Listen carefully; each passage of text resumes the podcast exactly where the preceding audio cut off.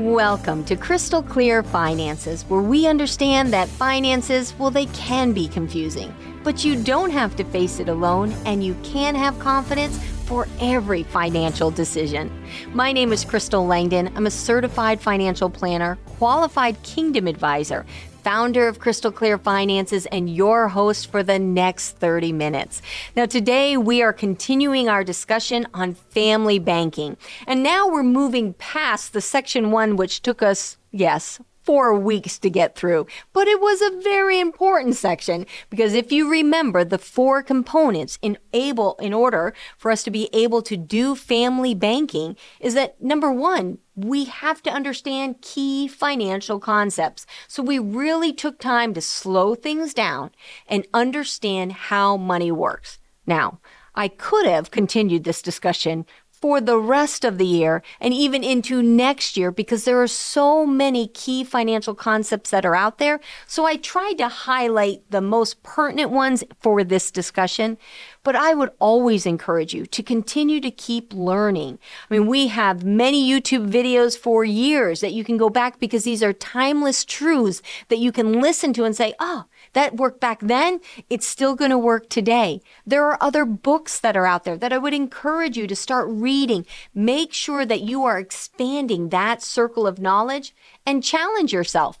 Read a book that you think, I totally disagree with this just to see what it is that they're saying and see if you're able to validate that, yes, the way you believe is true and be able to see what they're saying from their point of view. So, with that being said, today, what I'd like to focus on is since we've gone over the key financial concept, let's talk about the design of how we do a family bank. Now, it's important as we go down this road for discussion.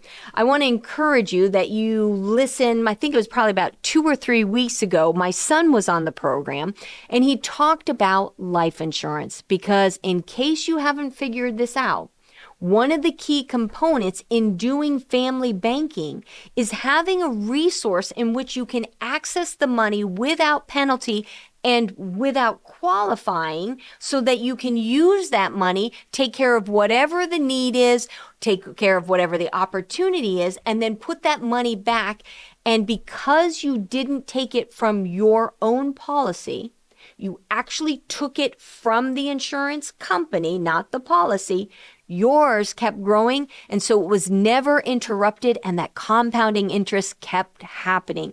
It's a beautiful concept that I have seen for the past 25 years used over and over. Personally, we've used it. My son has used it. Our clients use it. It's such a great way to be able to keep the money in your own family. And to me, you know, we have these dollars that God gives us.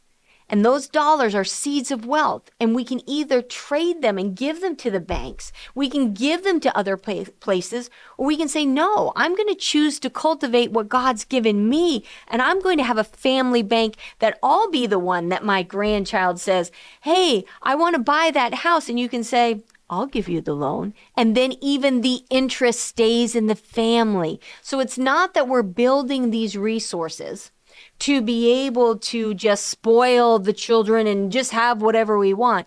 We still want to build character.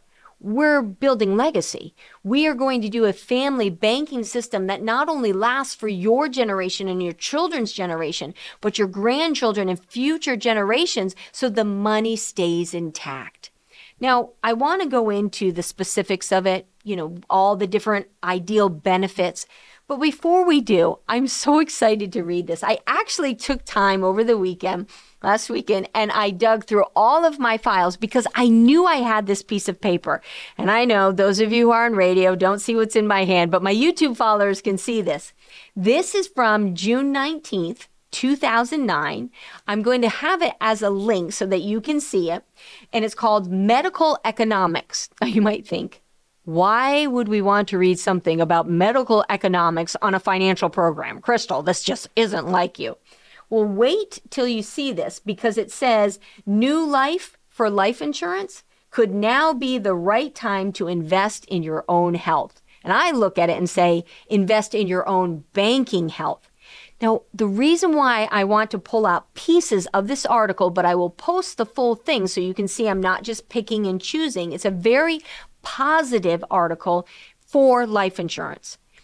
It's written by a gentleman named uh, Barry James Dyke. He is also the author of The Pirates of Manhattan. If you are looking for a good book to read, yeah, that'll be a great one right there that explains what's really going on. You want to follow the money? Follow that one. So, great book. I would recommend that you would read that. But let me just pull out some pieces of this and then I'm going to read a section and then we're going to discuss it because there's a lot of good meat in this article. So this article starts. Now remember, we're talking June 19th, 2009. This doesn't mean that it's outdated. Listen to this. It says, Two years ago, presidential candidate John McCain secured initial campaign financing by using $3 million of his life insurance policy as collateral. Can I just stop right there? How many of you knew that he was even aware of life insurance? Because I haven't heard of life insurance before, so therefore it's probably not any good, Crystal. Well, obviously, there are people that are knowing about it and using it. And usually, to me, when I see that there are people in higher places of government who are very successful, and I see they're using it, and yet mom and pa America don't know about it, there's a reason for that. And that's why I want to make sure you're aware of it because I think you have just as much right to be able to use it. Now, if you go back to a couple programs ago when I talked about, well, if you use it, do you have to first fund it? Yes, we have to fund it. Maybe you won't have the 3 million in it, but you can do what works for your family cash flow and that's what the point is. And you know, let me just go off on a little rabbit trail here. Not only can you put your cash flow in it, where you're saying, okay, Crystal, all I can do is 250 a month, or all I can do is 5,000 a month, wherever you are on the spectrum understand that when you pass, which I'm not smiling, I'm just saying this is what happens, but when you pass, it's a tax free death benefit to your kids, who then, in turn, if they have been trained properly, know to take 50% of those proceeds and reinvest it immediately into a life insurance policy. Do you think that one would grow to maybe 3 million? Do you see the possibilities? There's got to be somebody in your family lineage that says, I'm the one. Yep, I know I probably will not be the one that benefits the most from this. I know that it's actually crimping my lifestyle by putting this money in every month. But when I pass away, I'm going to teach my boys. I'm going to teach my kids. Listen, when this money comes, 50% you guys can use, but 50% has to go into the family life insurance policy banking so that the grandkids, when they grow up and they need college money or they need their house, they're not dependent upon a bank. They're not going to be getting out of college with hundreds of thousands of dollars of school debt. They're going to be free. But somebody Somebody's got to be that person that says, I'll be the one. Okay, that wasn't in my notes. That was just a freebie. All right, let me read a little bit more because I love what's going on in this article. And again, this article is from Medical Economics. It was by Barry James Dyke, and it was from 2009, June 19th, 2009 to be exact. It said in 1980, Doris Christopher used a life insurance loan. Okay, so that means she went to the insurance company, got a loan from them, didn't touch her cash value, but she was able to get it from them to launch her struggling kitchen gadget company. All right, so obviously the banks weren't giving her any loans, right? Who wants to invest in the kitchen gadget company? Obviously, not many people. In 2002, so she took the loan in 1980. In 2002, she sold that company, which happened to be called The Pampered Chef, to Warren Buffett for a reported $900 million. Do you think that Doris and her family and her children and her grandchildren and great grandchildren will be glad that there was a life insurance policy that grandma borrowed from to follow her dream? Chances are probably yet. Yes. And let me read one more. Even in the midst of the Great Depression, J.C. Penney used a loan against his $3 million life insurance policy to resuscitate his retail stores after the 1929 crash. So here we have a couple examples. You have John McCain who wanted to continue to run. He needed funding for his campaign. You have uh, a mom who believed in her kitchen gadgets that's willing to go in there, pull it, and bank on herself because the banks wouldn't do it. And and then she was able to turn around and sell that. And then here you have J.C. Penney. How many of us know what have shopped at J.C. Penney? My point in all of that is here we are back in 2009 talking about the success rate of how life insurance can work to help us reach our goals and become family banks.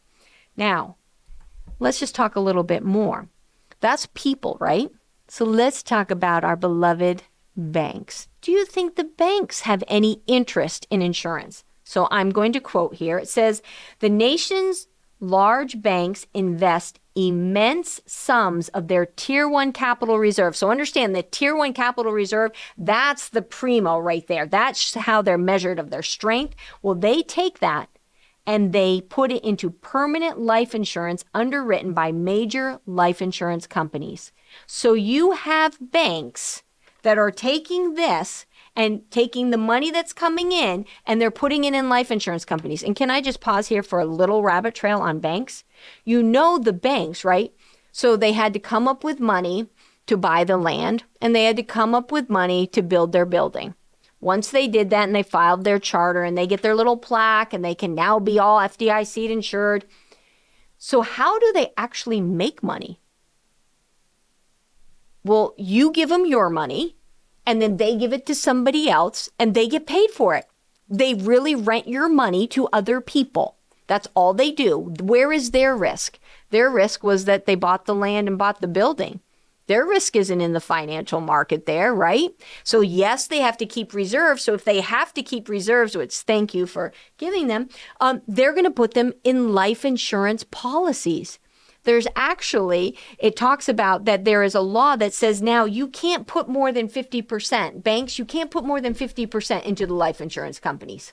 So they had to, like, hey, tap the brakes, guys, because when you look at this, this was where they were putting all their money. Now, one of the things I, and I, I apologize, I don't think I've ever read on a radio program. But this so excites me because it so proves everything I've been saying for 25 years. I just want to stand on a mountaintop and be like, oh, because it says, unlike banks, life insurance companies do not use excessive leverage. If a bank has $1 million on deposit, it can lend up to $10 million to the public. Think about that. I just took in $1 million today of your money. I didn't cough it up myself. And now I'm going to loan out $10 million to the public. This is called fractional reserve lending. And guess what? As we can see, that can lend to instability. But when you come to a life insurance company, if the life insurance company has a million dollars on deposit, the company is not allowed to loan more than 920,000 and usually they only let them loan a fraction of that. So life insurancers are 100% reserve based lenders, which makes them stable institution in down economies. This is according to the report that I'm reading right here. So I want you to think about where we are today, right? With everything that's been going on in the world, everything that's going on with banks. You know, I would talk to a lot of my clients and they say, "Well, how do you think this would ha- what would happen if we go through a depression?" I'm thinking I'm okay with this because I like knowing that life insurance companies, again, you can access the resources and use it for whatever you have need of. If you don't need it, it can sit in there and grow because it does based on the company. And there are different companies, so they all have their different rates, but they have a guaranteed rate of what they will say the internal will grow at. Now, they have a non guaranteed rate because that usually includes the dividends. But again, my point of this is you look at what can we use life insurance for? We look at the big wigs that are playing with life insurance. We look at the banks that are working with life insurance. And to me, when we talk about family banking and we say, let's devi- des- design a strategy, what else would we use? Yes, we can use real estate, and I like using real estate, have real estate, because then when you pass away and the step up in cost basis, that's always nice. And business, that's a great way to have family legacy, but also life insurance. And I think real estate and owning a business, those two ways of creating wealth in the United States are acceptable and admired ways. And somehow, somehow life insurance has just got a bum rap. I remember, and then we're going to take a quick break after this. I remember I went to a conference and I was studying how this all works because I was skeptical, you know, I had to read everything. And so I remember they said, How many of you are tired after this three day, you know, conference? And I'm like, Me, me. And they're like, Okay, well, we have a present for you at the back of the room. They'll guaranteed you will sleep and not be disturbed on the plane ride home. We're all like, Yeah Went to the back of the room. No lie. I wish I could have brought it in today so I could show it on my YouTube channel. No lie. They had a book cover. You know how you can wrap your books and put it? And it says, How to Sell Life Insurance on a Plane. That was the book cover. So they said, Just get on your plane, wrap it around anything you're reading, hold it up like you're reading it. No one will talk to you. no, that's sad though. It's funny. But it's sad because somehow in all of this, life insurance has gotten a bad rap, but yet life insurance we can see can be very instrumental when creating banking for the family. So let's take a quick 60 second break and then we'll be back with more crystal clear finances.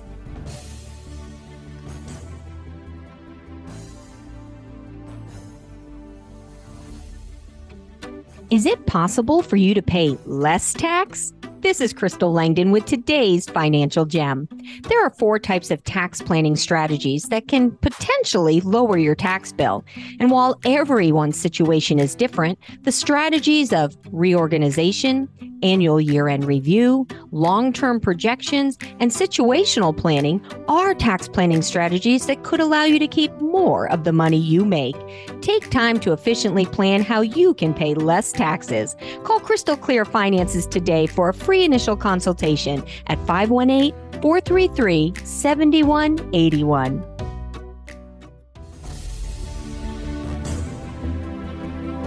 And we're back with more crystal clear finances. Thank you for joining me each and every week. It's such a pleasure to be with you. I love knowing that for the past 25 years, well, almost 25 years, we've been able to provide financial insight so that you can have confidence for every financial decision.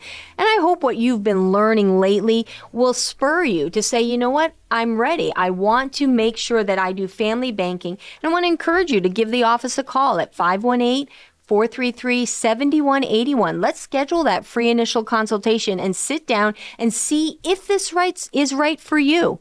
You know, there are situations where cash flow won't allow it, health won't allow it, different circumstances. So we have to pivot and go a different way. But this is something that at least I encourage clients take a look at it and see if this might be right for you. Now, I want to jump back in because we have a lot to cover before the end of our program, which is no big surprise.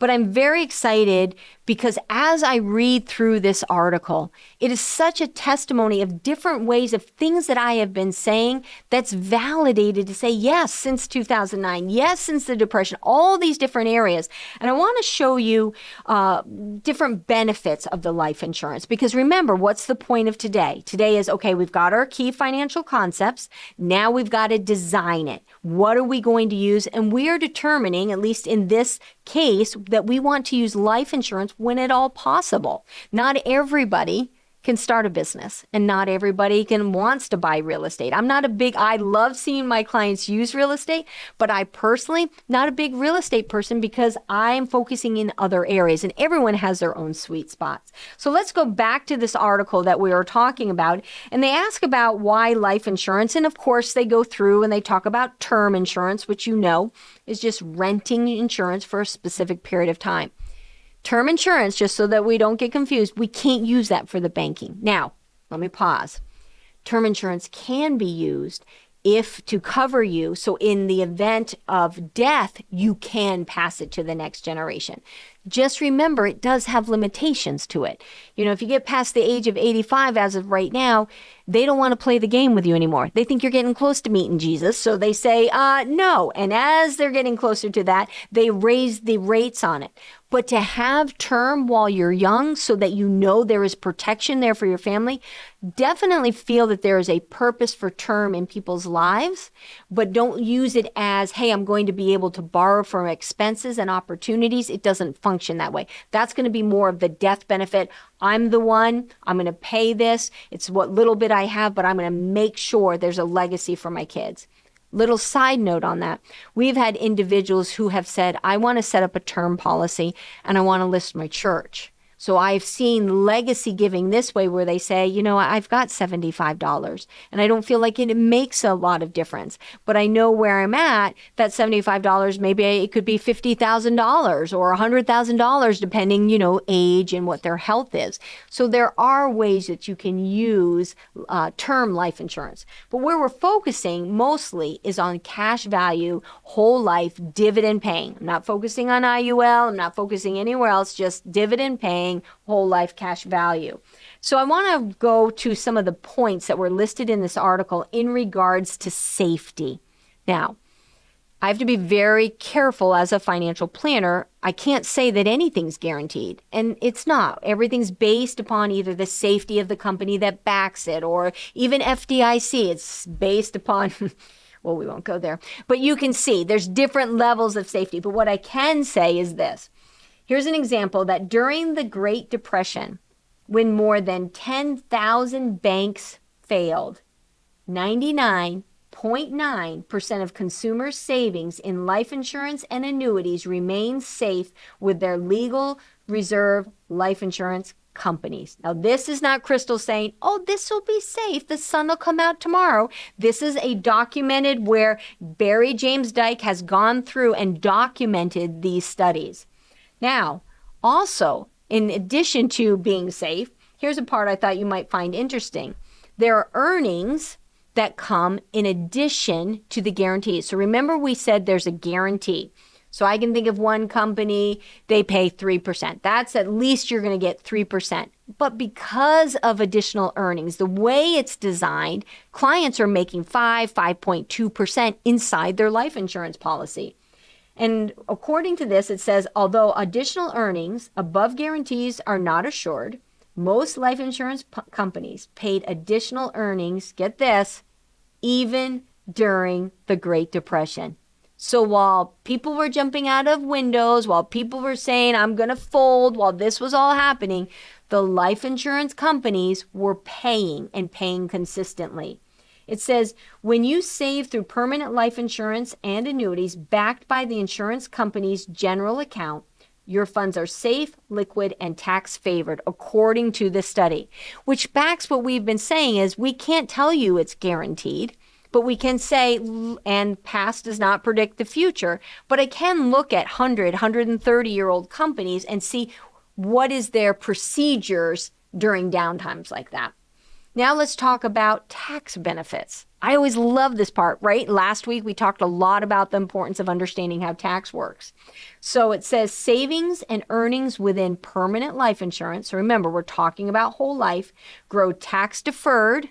So that means that as it's growing, there's no taxes being generated on it. Loans from the insurance company are not taxed as ordinary income, so that's not going to show up anywhere on their taxes.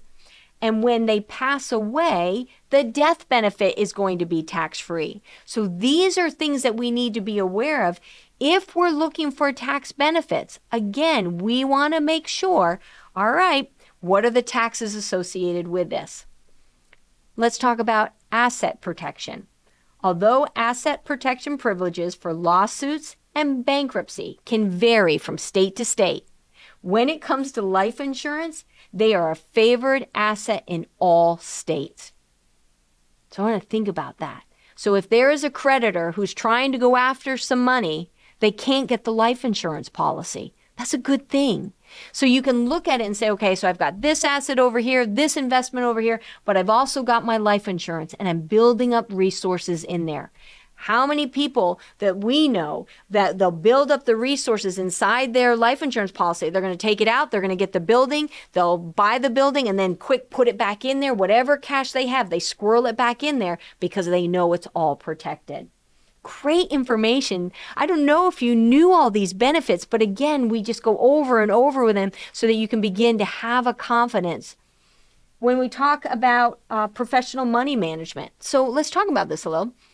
Life insurance companies, they have this money that comes in and they use professional management that will know the risk of the company. Now, this is really good. A lot of the companies that we will use here at Crystal Clear Finances, people say, Oh, Crystal, but they're so conservative. I am totally fine with that. I like having a conservative life insurance company. Kind of, doesn't it flow together? Conservative life insurance company. Doesn't make sense to have a risky life insurance company. Remember, when we go back to how we put our investments together, we have a yellow tank, right? We talk about the investments. We can take all types of risk in there. And then we have a green tank where it's like, no, we're not doing risk in here. And that's where we start putting our life insurance and our annuities, more of our fixed income base is there. And when we do that, that allows us to go into the yellow tank, into the market and play there. We don't put bonds in the yellow market. We don't because I feel like, well, bonds, we could lose 8%. We could lose money on bonds. Why would I want to put that there? I want to have money that's in my life insurance. I want to have my CD money. I want to have my annuity money. There's my safe money based upon the strength of the company, and then do the investments in the yellow tank. It says, uh, when we finish this up, it just basically goes through and talks about, and I, and again, we're going to put the link to this at the bottom. It says one of the things, and I'm going to finish with this. It says, finally, this author prefers mutual life insurance companies over publicly traded stock based life insurers. Why mutual, mutual companies? A mutual company is not a publicly traded entity and does not succumb to the continuous demands and whims of Wall Street. Although they're not entirely unscathed, they have, for the most part, dodged the stock market meltdown that has hammered their publicly traded counterparts. So, when you have, like, for example, Security Mutual Life Insurance Company, then as you become a policy holder, right, now the board answers to you.